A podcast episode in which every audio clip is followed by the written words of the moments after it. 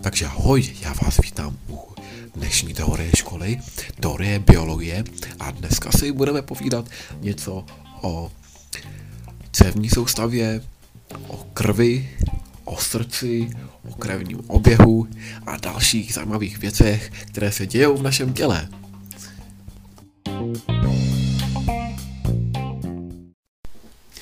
Takže co to vlastně taková cévní soustava je a jaké má asi funkce? Tak, cévní soustava um, se sestává z několika tekutin. To hlavní, která vás asi napadne úplně jako první, je samozřejmě krev, ale není jediná. Cévní soustava je soubor všech tekutin, které máme v těle a ty můžeme dělit jak na o, tělní tekutiny v buňkách, tak i ty mimobuněčné tělní tekutiny. Tělní tekutiny tvoří zhruba 50 až 60 hmotnosti našeho těla, samozřejmě u dětí je to víc. A asi 40% z toho je v buňkách a těch zbylých 10 až 20% jsou mimobuněčné tekutiny. A Mezi ty buněčné tekutiny můžeme zařadit například krevní plazmu, což je část krve, ale není to celá krev, protože například um, součástí krve můžou být i um, erytrocity neboli červené krvinky a ty, to už jsou buňky a přitom tvoří krev, takže uh, mezi buněčné tekutiny bychom mohli zařadit krevní plazmu, v které je dost vody, potom dalším mimobuněčnou tekutinou je tkáňový mok, ten vzniká z krevní plazmy a z tkáňového moku, to je tekutina, v které se pohybují buňky a právě i v, tkva, v, tř, v tkáňovém moku se nachází třeba uh, bílé krvinky, tak z tkáňového moku potom vzniká míza, která se také občas nazývá jako lymfa, z toho potom pochází název lymfatická soustava, neboli mízní soustava. No a ta lymfa se vrací zpátky zase mízními cévami do krevního oběhu. A potom samozřejmě tu máme i další mimobuněčné tekutiny, které ale již souvisí s nějakýma orgánama, jsou nějak eh, více specificky dané.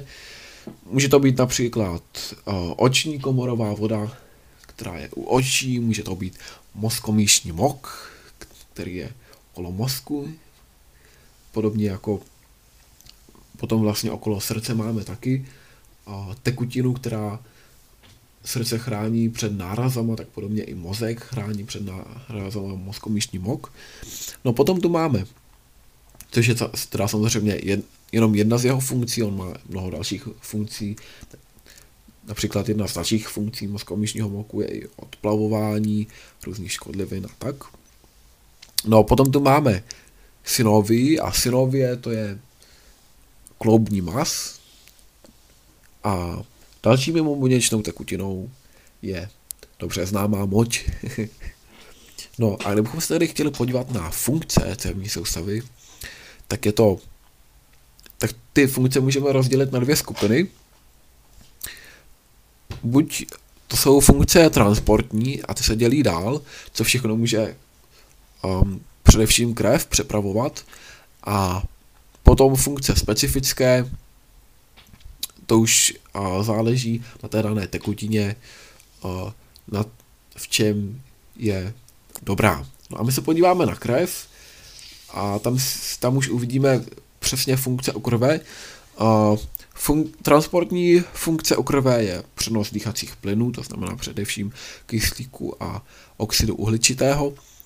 Zároveň je to i transport tepla,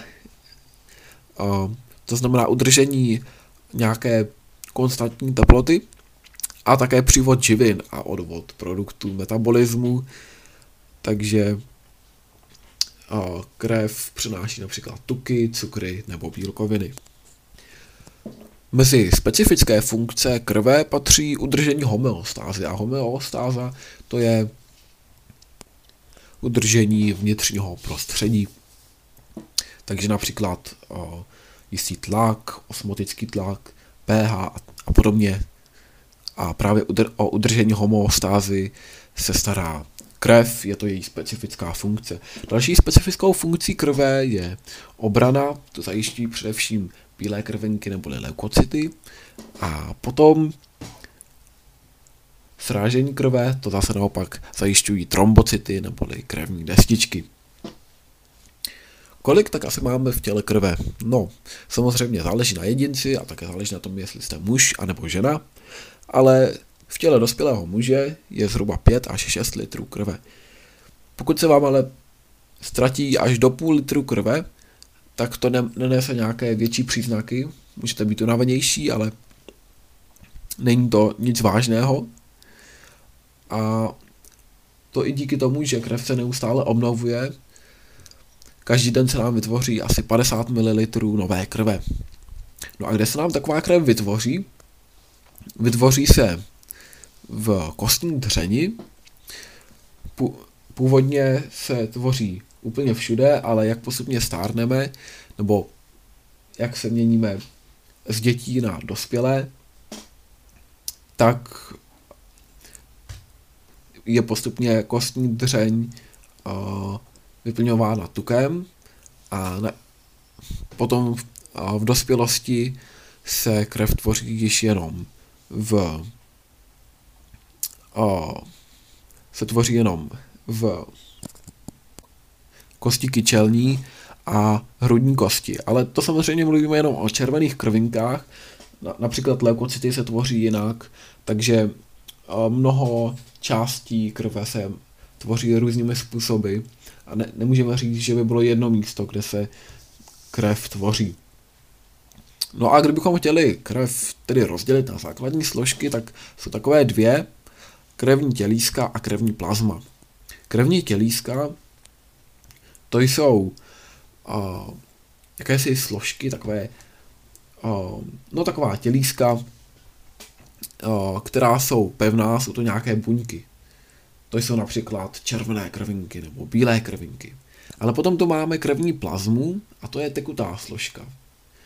Takže když bychom oddělili ty pevné složky a ty tekuté složky, tak oddělujeme krevní tělíska od krevní plazmy. No, no právě tady to dělení nám přinese určitou pomoc, protože um, například uh, jí můžeme měřit sedimentaci, to znamená postupné klesání těch krevních tělísek v krevní plazmě a ta sedimentace nám určuje, jestli se v těle vyskytuje nějaký zánět nebo nějaké poranění. Když bychom se blíže podívali na krevní plazmu, tak se jedná o nažloutlou, bezbarvou tekutinu. Skládá se asi z 91% vody, 8% jsou látky organické, především bílkoviny, ale po jídle se zde vyskytuje i hodně glukózy a dále tu máme lipidy a aminokyseliny, z kterých jsou konec konců tvořeny i ty bílkoviny. A mezi bílkoviny bychom se mohli zařadit například fibrinogen, to ještě uvidíme, protože vlastně v krevní plazmě se nacházejí krevní destičky, neboli trombocyty, a ty právě umožňují srážení krve a srážení krve umožňuje protrombin, který se změní na trombin a ten potom zaktivuje fibrinogen, což je jedna bílkovina, která vytvoří to, že o, se srazí a najednou se tam začne vytvářet o, to, čemu říkáme krevní koláč nebo neodborně strup. A takže tu máme teda bílkoviny, jako je fibronogen nebo protrombin, ještě si o nich povíme dále, o tom, jak přesně fungují. A potom tu máme asi 1% látek anorganických, to jsou zejména makroprvky, biogenní makroprvky, jako je uhlík, kyslík, vodík a dusík. No a potom tu máme také další látky, máme tu například sodné jonty, potom tu máme a draslíkaté jonty, draselné jonty, vápenaté jonty, hydrogen, uhličitan vápenatý nebo chlorid sodný. Jo, omlouvám se, nebyl to hydrogen uhličitan vápenatý, ale hydrogen uhličitan sodný. Tak je tam uh, sodík místo vápníků, ten máme v kostech. a potom se uh, občas můžete setkat s termínem krevní sérum. A krevní sérum to je krevní plazma, z které jsou odděleny krevní destičky, trombocyty. Takže pokud oddělíte krevní destičky, tak jste máte krevní sérum. To se potom taky občas vyskytuje při srážení krve. A občas se také setkáte s dalším pojmem, a to je hematokrit, což je poměr červených krovinek v krvi. No a tím jsme nakous, nakou, nakousli další téma, což jsou červené krvinky, neboli erytrocity odborně. A erytrocity vznikají z kmenových buněk, ale sami jádro nemají, takže se nemohou množit. A vytváří se tedy v kostní dřeni. Původně tedy se vytvořily, vytvářely ve kostní dření všech kostí, postupně ta kostní dřeň byla nahrazována tukem a v dospělosti se vytváří krvinky už jenom v kostech kosti kyčelní a kosti hrudní. No a právě proto, že nemají jádro, tak musí se takhle vytvářet složitě z kmenových buněk. A tady ten proces nazýváme erytropoéza a je stimulován hormonem, který se nazývá erytropoetin. A potom tedy ta buňka si žije a žije si asi 100 až 120 dní a přitom tedy přenáší především dýchací plyny, kyslík přenáší a už z toho názvu hemo, hemoglobin, což je hlavní barvivo červených krvinek, vidíte, že se jedná o látku, o sloučeninu, která má v sobě zabudovaný řetězec hem. Když tak se o tom něco pustíte a dá se na to taky jeden, uh, jeden hovor a uh, tady ten a právě hemoglobin což je metaloprotein, což je hemoprotein, a, tak právě hemoglobin vytváří tu příznačnou červenou barvu krve, protože obsahuje železo a železo má červenou barvu.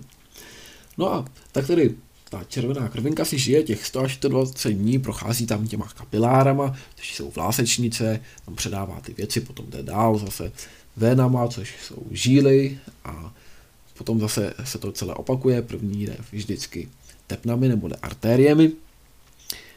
A potom tedy dojde k hemolýze, což je rozpad červené krvinky a rozpadá se ve slezině. Z hemoglobinu se stává bilirubin, což je takové žluté barvivo. No a například u novorozenců se stává, že se těch červených krvenek um, rozkládá příliš a potom mluvíme o takzvané novorozenecké žloutence, protože bilirubin je žluté barvivo a když ho máme příliš, jsme také takový lehce nažloutý. Takže vyšší koncentrace bilirubinu v krvi znamená žloutenku.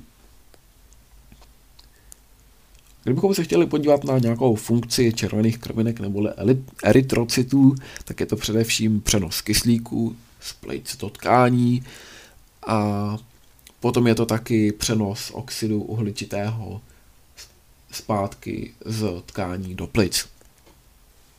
Kdybychom se chtěli podívat na složky erytrocitů, tak je a s tou hlavní složkou tedy hemoglobin, který má v sobě zabudované dvojmocné železo, a zařadí mezi ty metaloproteiny, což jsou hemoproteiny. No a jinak se může navázat dvěma způsoby. Se může navázat s kyslíkem, takže hemoglobin plus kyslík se rovná oxyhemoglobin. a to je jedna možnost, sloučení na oxyhemoglobin. A druhá možnost je karboxy, karb, karb, karboxy hemoglobin, což je hemoglobin společně s oxidem uhelnatým. A tato vazba je silnější než vazba oxyhem, oxyhemoglobinu, to znamená, že hemoglobin se první naváže na oxid uhelnatý a často už potom nezbyde na to, aby se navázal na kyslík, což má za následek to, že uh, hemoglobin je navázán na oxid uhelnatý a tento karboxy hemoglobin nedokáže předávat ten kyslík dále do těla. To znamená, že se že dojde k vyřazení výměny plynů a potom dochází bohužel často k udušení. Máme tu sedimentaci, což je tedy rychlost klesání krevních tělísek, lze podle toho změřit různé věci, například to zdali máme v těle zánět a občas se, se setkáte s pojmem hematokrit, což je poměr čer, červených krvínek, červených, poměr červených krvinek v těle. Teda v krvi. No, občas se možná setkáte s tím, že má někdo anémii, což je chudokrevnost. Ta se vyznačuje především tím, že máte nedostatek železa.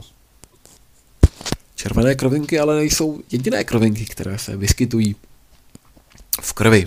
Vyskytují se tam i další krvinky, další krevní tělíska a těmi jsou bílé krvinky, neboli odborně leukocyty. No a bílé krvinky jsou opravdu bílé, nebo někdy jsou spíše bezbarvé.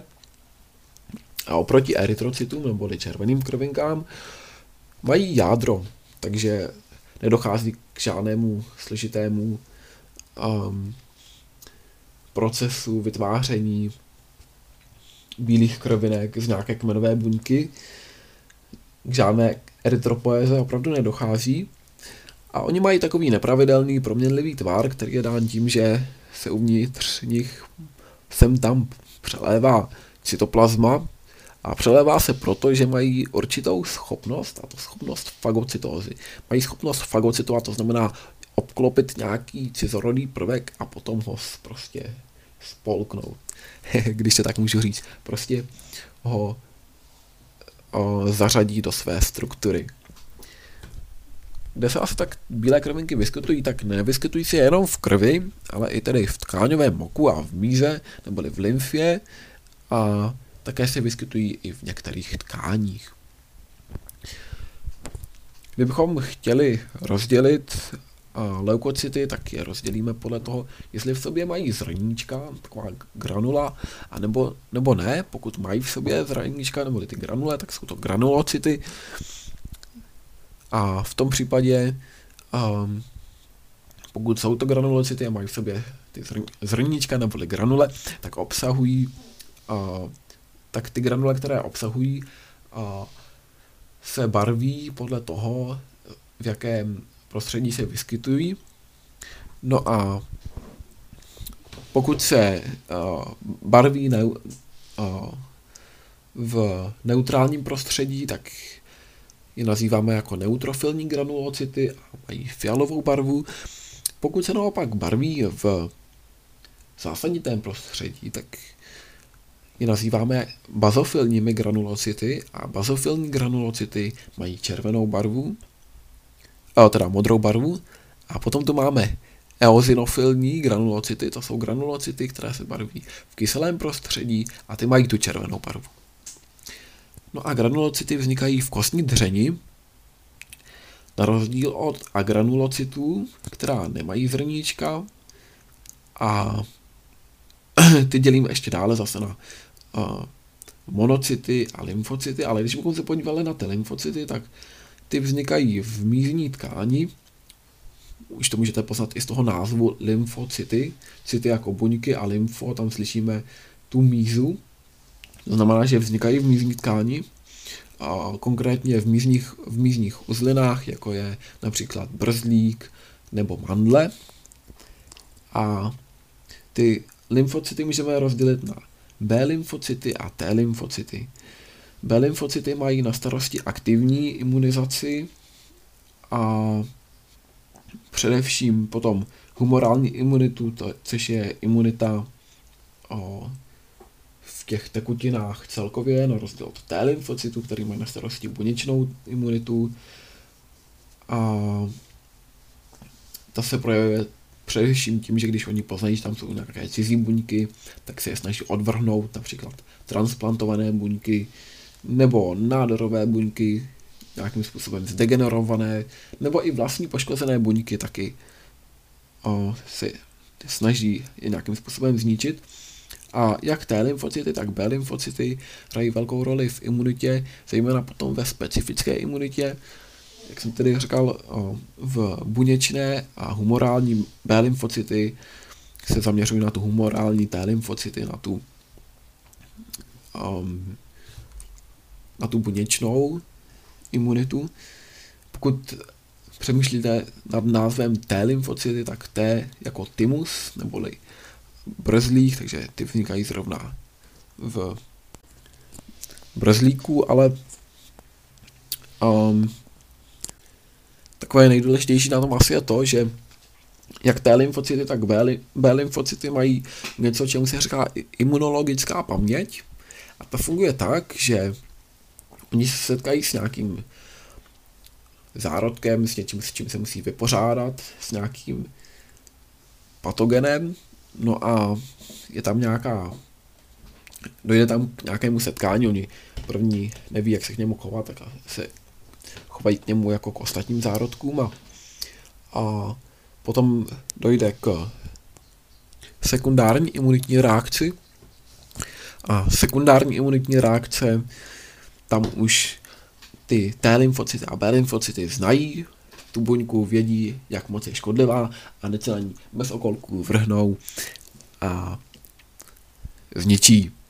No a a granulocyty nejsou pouze lymfocyty, ale jsou to i monocyty. Ty vznikají v kostní dřeni a jsou to největší krevní tělíska vůbec. No právě proto se jedná o makrofágy a monocyty také mají na starosti imunitu, ale mají více na starosti imunitu nespecifickou, obecnou, prostě něco potkají, tak to zničí. a celkově bílé krvinky, leukocyty, a co se týče délky života, tak je to velmi náročné. Víme, že například u červených krvinek tam je to 100 až 120 dní, celkem přesně řečeno, ale u bílých krvinek to může být několik hodin až stovky dnů, podle toho, jestli se zrovna v těle vyskytuje nějaká nemoc, a velmi to záleží na prostředí. Vůbec okolní faktory hrají vel, velmi velkou roli, tak například a, důležitým faktorem je to, zdali jste nemocný nebo ne, to je samozřejmě, ale a, potom pokud jíte a nebo ne s příjmem potravy, zroste o něco počet leukocytů, nebo a, samozřejmě u dětí je více leukocytů po tělesné námaze roste počet leukocytů. Takže pokud půjdete na vyšetření počtu bílých krvinek, tak nejlépe je chodit ráno, nalačno a pokud možno bez nějaké větší tělesné zátěže. No a občas se může stát, že vám začne, že se třeba pořežete.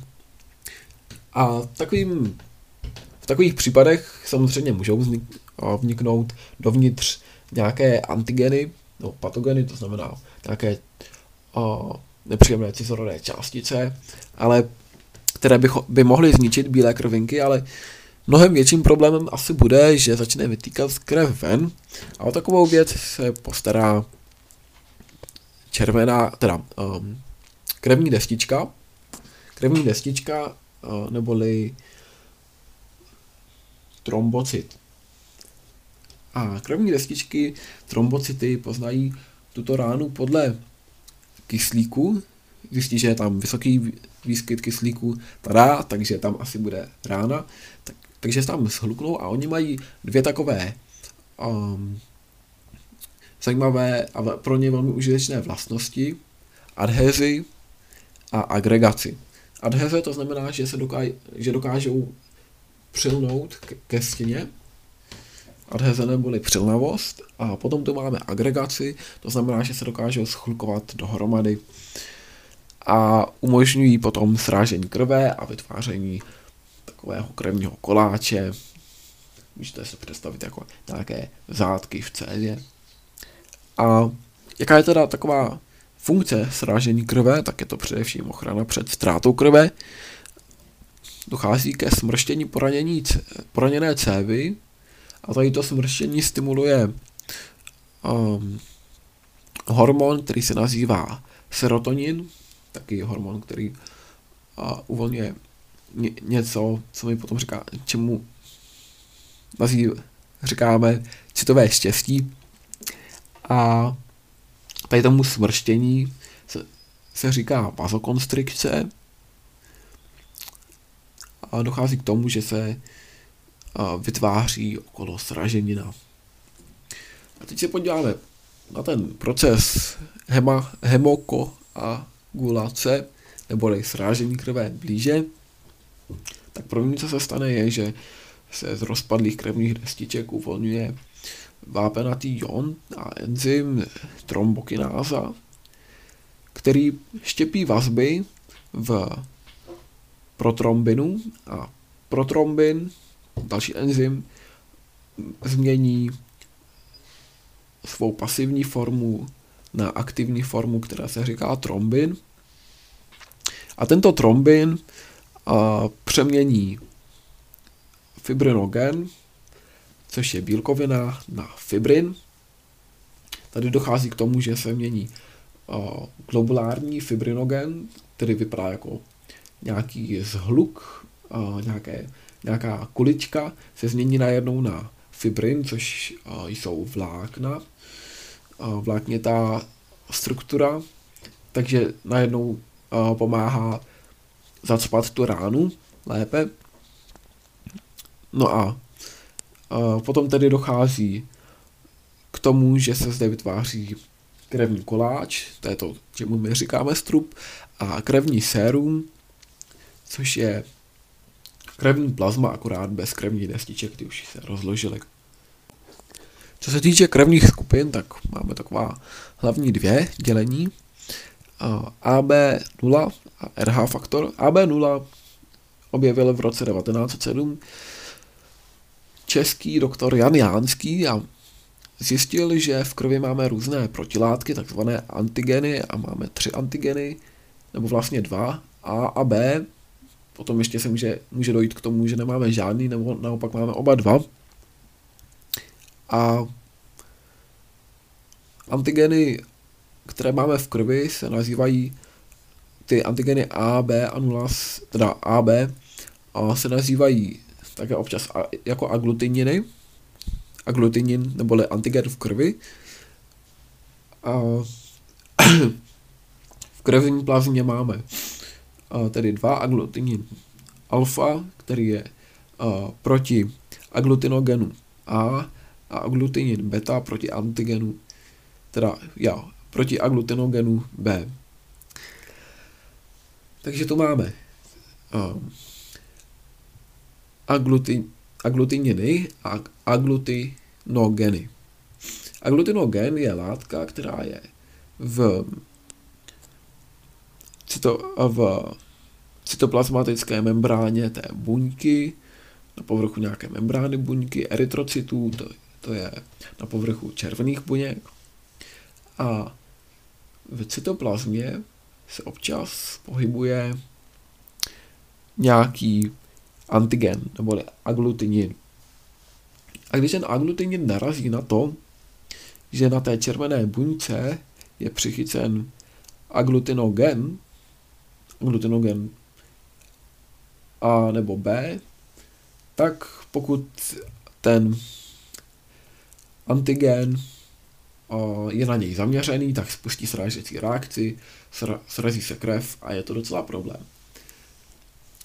A ale samozřejmě existuje několik antigenů a existuje několik aglutinogenů a podle toho právě dělíme krevní skupiny. Pokud máme krevní skupinu A, tak potom máme aglutinogen A a proti němu a zároveň máme v krvi antigen B, to znamená, kdyby nám někdo daroval krev, která by byla krevní skupiny B, tak by tam měl antigeny, uh, tak by tam měl aglutinogen B a proti němu je antigen B, který se vyskytuje v krevní skupině A.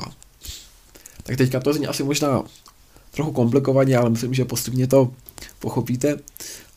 Pokud máte například aglutinogen B, to znamená na vašich červených krovinkách je navázána sloučení na aglutinogenu B, tak máte zároveň antigen A, to znamená, že pokud by se vám dostala do těla krevní skupina A, tak by došlo ke srážecí reakci a máte krevní skupinu B.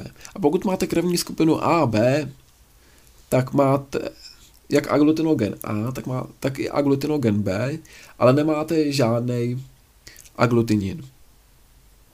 A naopak, pokud má, nemáte žádný aglutinogen, ani A, ani B, tak jste krevní skupina 0 a máte antigeny jak A, tak B. No a druhou krevní skupinou, takovou, ano, krevní skupinou je RH faktor. Um, RH faktor se dělí na RH plus a RH minus. A normálně uh, v těle nemáte protilátky, nějaké antigeny uh, proti RH faktorů. Pokud máte RH+, znamená to, že tam máte aglutinogen RH, ale pokud máte RH-, znamená, že tento aglutinogen ani nemáte. Problémy mohou nastat, pokud má, jsou dva případy, kdy mohou nastat problémy, buď uh, pokud vy máte RH a opakovaně dostanete transfuzi krve RH+, potom se mohou vytvořit antigeny a nebo pokud má matka RH a plod má RH+, tak um, může dojít k intenzivní tvorbě antigenů a postupně potom i k poškození plodu. U obou dvou pří, případů máme prevenci a to takovou, že vytvoříme protilátky proti antigenům RH+. No a kdybychom se podívali celkově na krevní oběh, tak člověk má uzavřený krevní oběh, o, má uzavřenou cévní soustavu, pokud nepočítáme diapedézu, to znamená, že nějaké buňky mohou prostupovat, například bílé, bílé krvinky mohou prostupovat cévami, ale jinak máme uzavřený oběh, to znamená, že se nikde krev nevylévá jako jiných zvířat, jako u zvířat, ne u jiných zvířat. A kdybychom se chtěli podívat na typy cév, které máme, tak máme tři tepny neboli artérie, žíly neboli vény a vlásečnice neboli kapiláry. Tepny neboli artérie jsou cévy, které vedou od srdce a při pr- pr- průřezu jsou vždy kruhové, sestávají se ze tří částí z vazivového obalu, svalové a hladké svaloviny a endotelu. Endotel je taková výstelka, to je ta část, která se dotýká krve úplně nejvíc uvnitř, okolo ní je hladká svalovina, která to celé drží a na okraji je vazivový obal. A tepny jsou schopné peristaltických pohybů, to znamená, že pomáhají pumpovat srdci krev do okrajových částí. Potom tu máme tedy žíly neboli vény. Tam je ta svalovina tenčí, a kolabuje, to znamená, že se splošťuje pod tlakem, nemá tak silnou hladkou svalovinu, ale má opět i vazvový obal, i endotel neboli tu výstelku uvnitř, tu, které se dotýká krev, pokud teče. A žíly vedou krev do srdce, zpátky.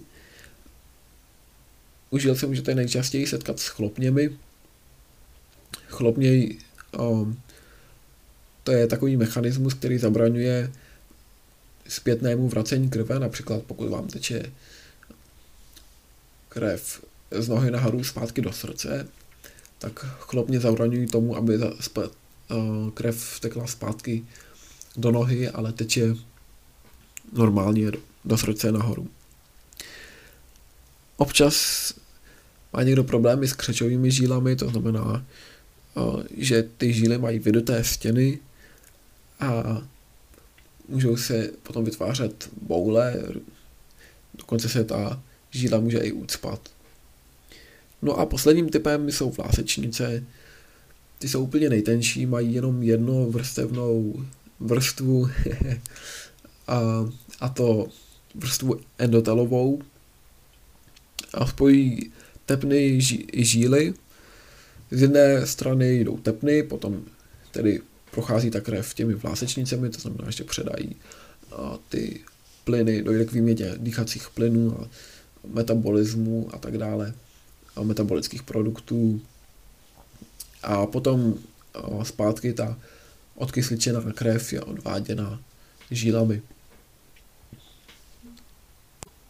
Pokud byste se chtěli podívat na samotné srdce, latinsky kor, tak se sestává ze čtyř částí pravé síně, pravé komory, levé síně a levé komory. A je celé obaleno v endokardu. Endokard je o, podobně jako endotel, to místo, kde se dotýká krev s částí toho srdce. Za endokardem je myokard, to je srdeční svalstvo. Říkali jsme si, že je to vlastně, že je to vlastně zvláštní druh příčně prohované svaloviny. A potom tu máme epikard a za epikardem to celé srdce vlastně, které je obaleno epikardem, tak plave v tekutině, to znamená, že je chráněno před nárazy a ta tekutina je zabalená ještě v dalším obalu a ten se nazývá perikard nebo osrdečník, to je vazivový obal. A to je úplně ta nejvnější vrstva srdce.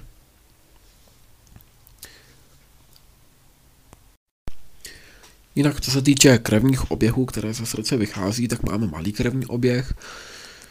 Ten začíná um, v levé komoře, jde přes poloměsíčitou chlopeň, plicní tepnou neboli plicnicí, jde do, do plic, v plicích se okysličí ta krev a přichází do levé síně plicní žílou. V levé síni. Ta krev je dál o, popostrčena dvojcípou chlopní do levé komory a z levé komory vychází další poloměsíčitou chlopní aorta a ta se dělí potom na o, dvě části, jedna jde dolů, jedna nahoru.